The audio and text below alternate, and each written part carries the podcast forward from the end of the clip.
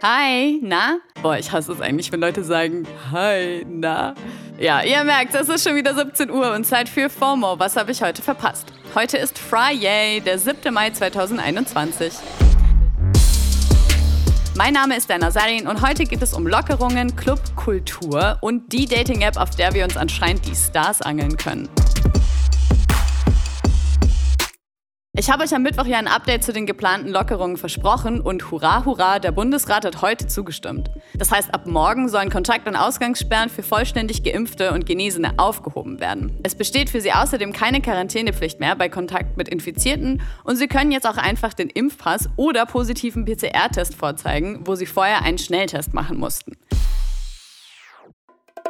Das ist die altbekannte Werbetrommel. Jetzt kommt eine kurze Unterbrechung. Hey Hakan, wie stellst du dir eigentlich deine Rente so vor?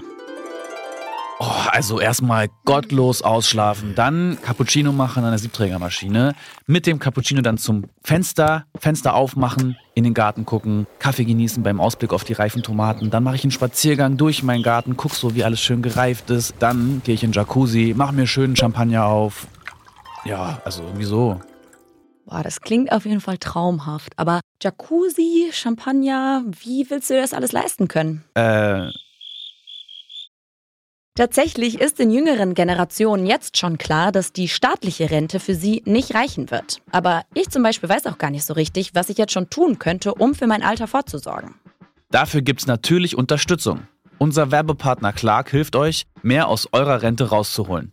Die bieten unverbindliche Vergleiche verschiedener Altersvorsorgen an und gestalten euch ein persönliches Angebot, das genau zu euren Bedürfnissen passt. Außerdem könnt ihr mit Clark auch alle eure Versicherungen managen. Also ihr könnt die Versicherungen, die ihr schon habt, da hochladen und somit den Überblick bewahren. Wenn ihr euch jetzt anmeldet und zwei Versicherungen hochladet, also zum Beispiel eure Hausrat- und eure Fahrradversicherung, dann bekommt ihr einen 30 Euro Shopping-Gutschein geschenkt.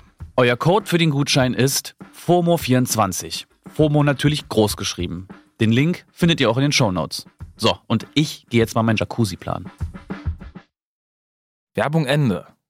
Also obviously nicht den positiven PCR-Test von wenn ihr gerade krank seid, sondern zwischen 28 Tage und 6 Monate soll der bitte alt sein. Und obwohl die Freude bei Geimpften gerade groß ist, soll man keine Fotos von Impfpässen mehr im Internet posten, so wie das die letzten Tage viel gemacht wurde, weil das kann wohl zur Vorlage für Fälschungen benutzt werden. Und das wollen wir ja nicht. Mehr Freiheiten könnten jetzt auch bald die deutschen Clubs bekommen.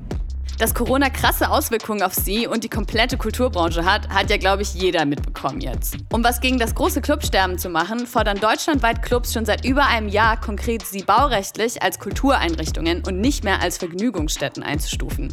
Das hört sich jetzt erstmal bürokratisch an, aber Vergnügungsstätten sind in Deutschland halt eher so Bordelle und Spielhallen. Und no shade an Bordelle, aber vor allem die kulturelle KuratorInnenarbeit von BookerInnen bleibt damit halt komplett ungewürdigt. Und vor allem haben Clubs mit dieser Einstufung auch nicht die rechtlichen Sicherheiten und steuerlichen Vorteile, wie zum Beispiel Theater- und Opernhäuser, die nicht mal eben rausgeworfen oder aufgekauft werden können. Mit Clubs sind übrigens auch nicht die Stani-Großraumdissen von nebenan gemeint, sondern Clubs halt, also wo auch kulturell und innovativ gearbeitet wird und nicht nur Mainstream-Hits geballert werden.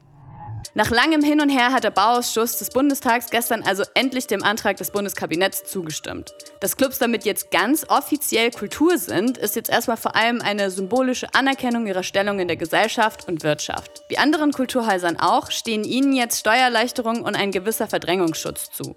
Theoretisch dürfen Clubs jetzt auch vom Stadtrand wieder in die Wohngebiete und um den Beef mit den AnwohnerInnen vorzubeugen, wurde eine sogenannte Experimentierklausel eingeführt. Und was genau das sein soll, hat mir Maximilian Fritz vom Groove Magazin für elektronische Musik und Clubkultur erklärt. Wenn Clubs in Wohngebieten eröffnen, treffen immer zwei sehr gegensätzliche Interessen aufeinander. Clubs haben in der Regel ja keine Lust, irgendwo, wie es jetzt in Berlin ist, ihr Dasein außerhalb des Rings zu fristen und BesucherInnen mit ewigen An- und Abfahrten äh, zu belasten, wohingegen natürlich AnwohnerInnen Lust haben auf einen gesunden Schlaf. Abhilfe soll jetzt diese Experimentierklausel schaffen, die im Gesetzesentwurf noch sehr allgemein gefasst ist. Also es geht eigentlich darum, beispielsweise Lärmschutzgrenzwerte auf lokale Gegebenheiten anzupassen.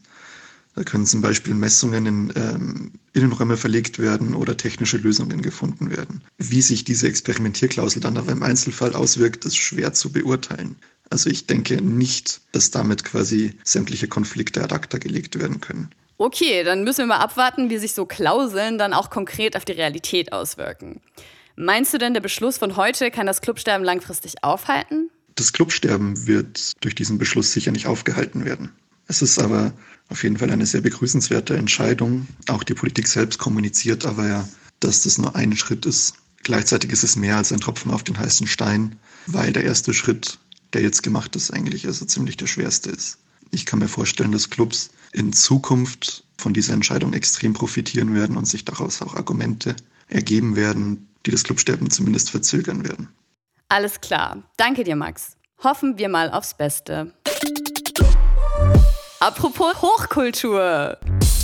Bei TikTok geht gerade ein Video ganz schön ab, und zwar das von Model und Schauspielerin Niveen J mit dem Titel Sorry Ben. Der Schauspieler Ben Affleck und sie hatten wohl auf der Dating- und Networking-App Raya gematcht, aber sie hatte ihn wieder unmatched, weil sie dachte, er ist halt safe ein Fake. Aber war es anscheinend gar nicht. Ben hat ihr dann nämlich wohl kurzerhand auf Instagram ein Video geschickt.